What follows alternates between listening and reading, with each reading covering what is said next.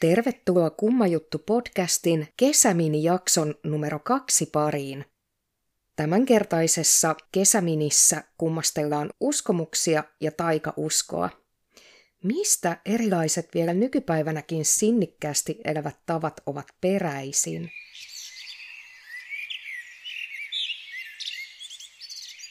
Moni koputtaa maalaamatonta puuta kiitellessään onneaan tai kehuttuaan hyvää terveyttään – Sanontahan kuuluu koputa puuta. Puuta koputtamalla pyritään välttämään kohtalon langettama rangaistus ihmisen liiallisesta ylimielisyydestä. Monet muinaiset kansat, esimerkiksi keltit, uskoivat, että puissa asui henkiä ja että puuta koputtamalla voi näitä henkiä kutsua apuun. Tästä puun koputtamisen tavasta elää eri versioita Euroopassa ja Yhdysvalloissa. Ennen vanhaan ihan yleisestikin uskottiin, että puissa asui henkiä, kuten keijukaisia tai tryadeja. Miksipä sitten irronnut hammas pannaan tyynyn alle – Olet saattanut itsekin tehdä näin lapsena ja kurkistanut sitten aamulla tyynyn alle ja huomannut, että hammas onkin vaihtunut esimerkiksi kahden euron kolikkoon. Hammaskeiju uskomus perustuu sekin vanhaan taikauskoon, jonka tarkkaa alkuperää ei kuitenkaan tiedetä. Ennen muinoin kuitenkin uskottiin, että kun lapsen maitohammas uhrataan hiirelle, Uudesta hampaasta tulee yhtä vahva kuin hiiren hampaat ovat. Hiirethän ovat tunnettuja siitä, että ne tykkäävät jyrsiä asioita. 1900-luvun alussa Yhdysvalloissa tämän uskomuksen hiiri vaihtui keijukaiseksi. Eli kun lapsi pani irronneen hampaan yöksi tyynynsä alle, hammaskeiju vei sen yöllä ja jätti tilalle lahjan.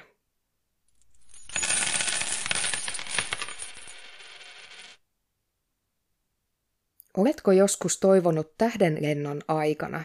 Tunnet varmaan sen uskomuksen, että jos tähdenlennon nähdessään ihminen toivoo jotain, niin tämä toive toteutuu. Kreikkalainen tähtitieteilijä Tolemaios synnytti uskomuksen, jonka mukaan tähdenlennon aikana toivottu toive voi toteutua. Hän kirjoitti noin vuonna 150 ajanlaskun alkamisen jälkeen – että tähdenlento syntyi, kun jumalat tarkkailivat taivaasta ihmisiä maan päällä. Niinpä oli otollista rukoilla, kun näki tähdenlennon, sillä juuri silloin jumalat olivat erityisen valppaina.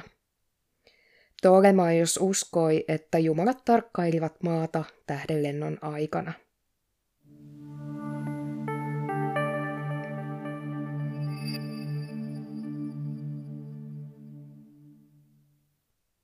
Miksi mustia kissoja karsastetaan? Muinaiset egyptiläiset pitivät kissoja jumalallisina olentoina ja rukoilivat kissanpäistä jumalatarta pastettia. Myös viikingit arvostivat kissoja, jotka heidän uskomuksensa mukaan muun muassa vetivät rakkauden jumalatteren Frejan vaunuja. Kun kristinusko yleistyi Euroopassa parhaiskeskiajalla, tämä suhtautuminen kissoihin muuttui. Kristityt pelkäsivät kissaa, joka pystyi näkemään ja metsästämään pimeässä. He uskoivat kyvyn johtuvan siitä, että kissa oli liitossa paholaisen ja noitien kanssa. Erityisesti pimeään yhdistettyjä mustia kissoja pidettiin huonon onnen tuojina, etenkin jos ne ylittivät tien.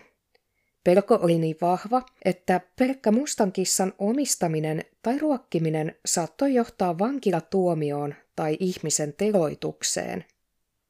Tuhannet kissat menettävät edelleen henkensä Euroopassa tämän uskomuksen vuoksi. Italialainen eläinsuojelujärjestö arvioi vuonna 2007, että maassa tapetaan vuosittain noin 60 000 mustaa kissaa. Voi kissaparkoja.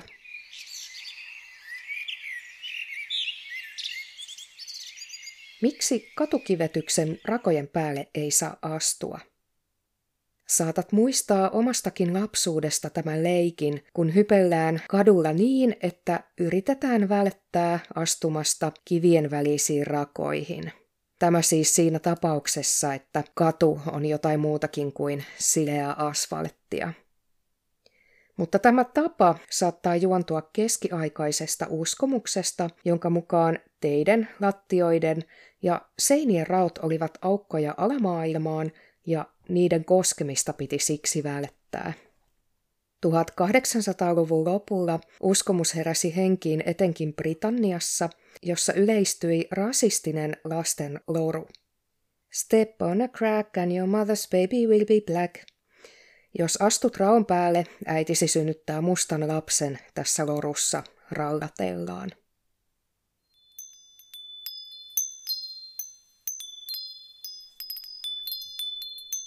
Miksi tikkaiden ali ei saa kulkea? Moni välttää kävelemästä tikkaiden alta, mikä on tietenkin ihan järkevää, jos pelkää niiden kaatuvan päälleensä. Usein kysymys on kuitenkin vanhasta ja sitkeästä taikauskosta. Keskiajan Euroopassa kaikissa suurissa kaupungeissa oli hirsipuu, jossa rikolliset hirtettiin. Tikkaat yhdistettiin hirsipuuhun mikä puolestaan synnytti pelkoa ja taikauskoa. Hirttopaikka liittyi kuolemiseen ja kärsimyksiin, mikä oli myös omiaan synnyttämään taikauskoa. Tikkaat olivat pahaenteiset jo siksi, että ne olivat pyövelin työväline. Lisäksi ihmiset uskoivat kuoleman henkien majailevan tikkaiden ja hirsipuun väliin muodostuvassa kolmiossa, johon tuomittu hirtettiin. Uskottiin, että tikkaiden aleta kulkevaa kohtasi onnettomuus tai kuolema. Toisen teorian mukaan tikkaiden alle muodostuva kolmio symboloi pyhää kolminaisuutta, eli isää, poikaa ja pyhää henkeä. Tämän kolmion läpi kulkeva ihminen syyllistyi Jumalan pilkkaan.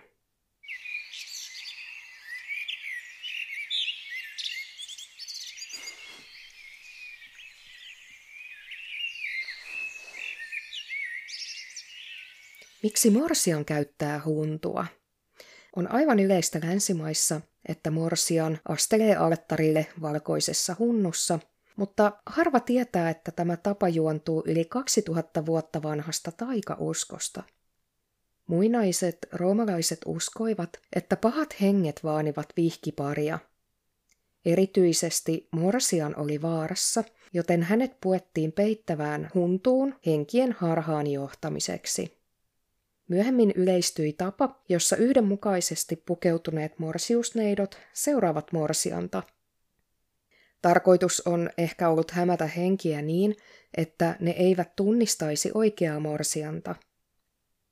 Tapa kantaa morsian kynnyksen yli on myös peräisin roomalaisilta, jotka uskoivat, että kynnyksessä piili pahoja henkiä – jotta henget eivät pääsisi valtaamaan morsianta hänen jalkapohjiensa kautta, oli turvallisempaa kantaa hänet kynnyksen yli.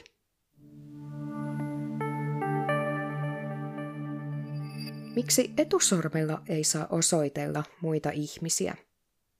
Kun vanhemmat kieltävät lapsia osoittelemasta sormella, taustalla on noituuden pelko – Keskiajalla uskottiin, että etusormi saattoi ohjata pahoja voimia henkilöön, johon sillä osoitettiin. Kun noita hysteriä velloi Euroopassa pahimmillaan, nainen voitiin pidättää vain siksi, että hän osoitti jotakuta etusormellaan. Nykyään länsimaisessa kulttuurissa etusormella osoittaminen on ehkä lähinnä epäkohteliasta.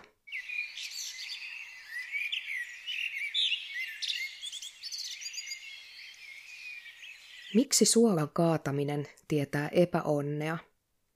Joidenkin historian tutkijoiden mukaan Juudas Iskariottia on syyttäminen siitä, että suolan kaatamisen uskotaan tuovan epäonnea. Leonardo da Vincin maalauksessa Viimeinen ehtoollinen vuodelta 1498 Juudas on kaatanut suolan enteenä siitä, että hän pettää Jeesuksen – 1500-luvun jäljennöksessä tästä Leonardon seinämaalauksesta suola on Juudaksen käsivarren vieressä. Juudas kaatoi suola vahingossa. Uskomus on luultavasti paljon vanhempi. Suolaa pidettiin lähes maagisena aineena muun muassa siksi, että sillä pystyi säilymään lihaa, joten sitä ei saanut tuhlata. Suola oli niin arvokasta, että esimerkiksi kreikkalaiset saattoivat ostaa sillä orjia. Uskomuksen mukaan epäonnen voi välttää heittämällä suolaa vasemman olan yli. Paholainen nimittäin vaanii juuri siellä, mutta kun hän saa suolaa silmiinsä, hän sokeutuu.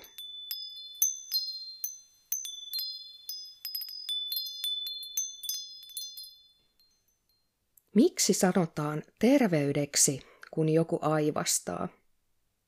Monissa kulttuureissa on tapana reagoida aivastukseen tokaisemalla jotain. Esimerkiksi britit toivottavat siunausta, eli bless you, ja saksalaiset terveyttä, Gesundheit, ja suomalaisetkin toivottavat, että terveydeksi. Tämä tapa on vanha. Roomalaiset pitivät aivastusta sairauden tai lähestyvän kuoleman merkkinä ja sanoivat absit omen, eli kumoutukoon enne. Kun Paavi Pelagius II kuoli vuonna 590 Roomassa ruttoon kesken aivastuksensa – ihmiset alkoivat yhdistää aivastelun ja ruton toisiinsa. Pelagiuksen seuraaja Paavi Gregorius ensimmäinen käski alaistensa rukoilla aivastelevien ihmisten puolesta sanoilla Jumalan siunausta. Nykyään aivastusta pidetään lähinnä kai vain ikävänä merkkinä mahdollisesta virustumisesta tai allergiasta.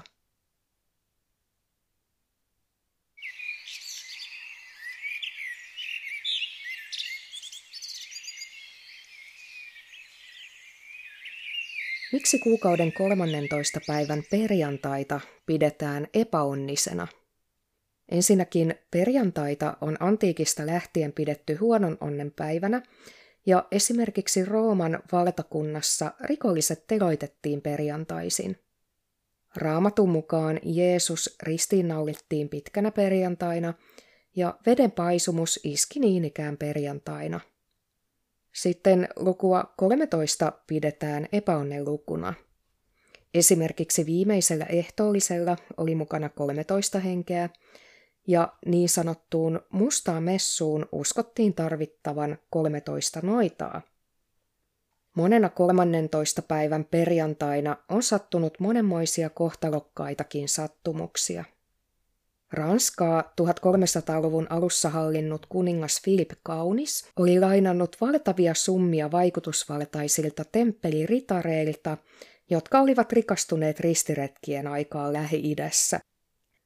Kuningas ei voinut eikä halunnut maksaa velkaansa, vaan päätti mieluummin hankkiutua lopullisesti eroon velkojistaan – Tuhannet pariisilaiset olivat katsomassa, kun suurmestari Jacques de Molay poltettiin roviolla Seinänjoen rannalla. Perjantaina 13. lokakuuta vuonna 1307 Filip antoi pidättää kaikki Ranskan temppeliritarit väittäen näiden syyllistyneen Lähi-idässä pakanallisten epäjumalien palvontaan. Filipillä ei ollut todisteita väitteidensä tueksi, mutta kiduttamalla hän sai monet ritarit tunnustamaan epäjumalan palvonnan. Kuningas onnistui houkuttelemaan jopa paavi Clemens V mukaan juoneensa temppeliritarien veljeskunnan tuhoamiseksi. Saksan hävittyä ensimmäisen maailmansodan sen talous romahti ja inflaatio riistäytyi käsistä – 1920-luvun puolivälistä lähtien talous alkoi kuitenkin elpyä ja moni innostui keinottelemaan osakkeilla.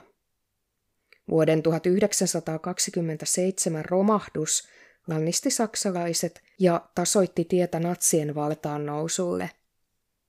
Talouskupla puhkesi perjantaina 13. toukokuuta vuonna 1927 kun Saksan osakemarkkinat romahtivat niin sanottuna mustana perjantaina. Romahdus oli ensimmäinen oire tulevasta syvästä lamasta, joka koetteli 1930-luvulla koko maailmaa. Saksan talouden romahdus oli ratkaiseva sysäys Adolf Hitlerin valtaan nousulle, kun miljoonat saksalaiset liittyivät kansallissosialistiseen puolueeseen paremman tulevaisuuden toivossa. Vuonna 1972, perjantaina 13. lokakuuta, Uruguain pääkaupungin Montevideon lentokentältä nousi ilmaan pieni lentokone – Suurin osa sen 45 matkustajasta olivat rugbyn pelaajia, jotka olivat matkalla Chileen. Kone teki välilaskun Argentiinaan ja jatkoi matkaa perjantaina 13. lokakuuta. Kone putosi matkan varrella Andien vuoristoon. Matkustajista moni selvisi törmäyksestä hengissä, mutta koneessa ei ollut mukana juuri lainkaan ruokaa. Yli kaksi kuukautta turman jälkeen vuoristosta pelastettiin 16 matkustajaa, jotka olivat pysytelleet hengissä syömällä kuolleita tovereitaan. Tänä samana perjantaina Neuvostoliitossa syöksyi maahan Moskovaan matkalla ollut kone ja kaikki 176 koneessa ollutta matkustajaa kuolivat. Vaikka kuolonuhreja oli paljon enemmän kuin Andien turmakoneessa, tämän Neuvostoliiton koneen putoaminen jäi tiedotusvälineissä tämän Andien tragedian varjoon. Vuonna 1939 perjantaina 13. tammikuuta Victorian osavaltiossa Australiassa puhkesi maan historian pahin maastopalo. Se tuhosi noin 20 000 neliökilometriä metsää ja maastoa, ja suuri osa koko osavaltiosta joutui täydellisen kaauksen valtaan. Paloa tutkinut lautakunta totesi raportissaan. Oli kuin koko osavaltio olisi ollut tulessa. Liekit tuhosivat 3700 rakennusta, joihin kuului koteja, tehtaita, sahoja ja palossa sai surmansa 71 ihmistä. Päivä muistetaan Australiassa yhä nimellä Black Friday eli musta perjantai. Guadalcanalin taistelu vaikutti ratkaisevasti Tyynemeren sodan lopputulokseen. Taistelu päättyi Yhdysvaltain voittoon, mutta voiton hinta oli kova. Yhdysvallat menetti perjantaina 13. marraskuuta vuonna 1942 ensi kertaa historiansa aikana kaksi amiraalia samana päivänä – kun Daniel Gallaghan sai surmansa San Franciscolla ja Norman Scott koki saman kohtalon lippulaivallaan Atlantalla. Perjantaina 13. kesäkuuta vuonna 1952 ruotsalainen vakoilukone oli lennolla Neuvostoliiton rajan tuntumassa. Iltapäivällä radioyhteys koneeseen katkesi ja konemiehistöinen katosi jäljettömiin. Venäjä myönsi vasta vuonna 1991 ampuneensa tämän ruotsalaiskoneen alas.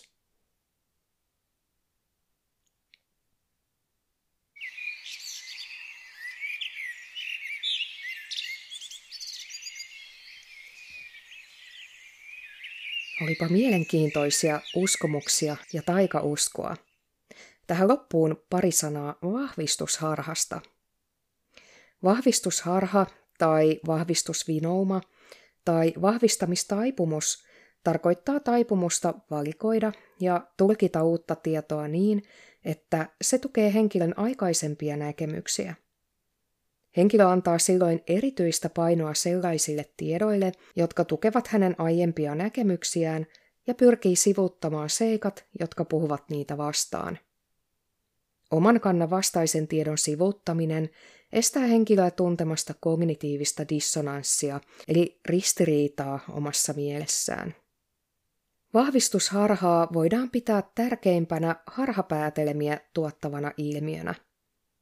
Vahvistusharhoja esiintyy varsinkin silloin, kun kyse on tunneperäisistä valinnoista ja vakiintuneista uskomuksista – Vahvistusharha voi selittää, miksi yleensä fiksut ihmiset kannattavat omituisia asioita ja saattavat uskoa mitä kummallisimpiin uskomuksiin.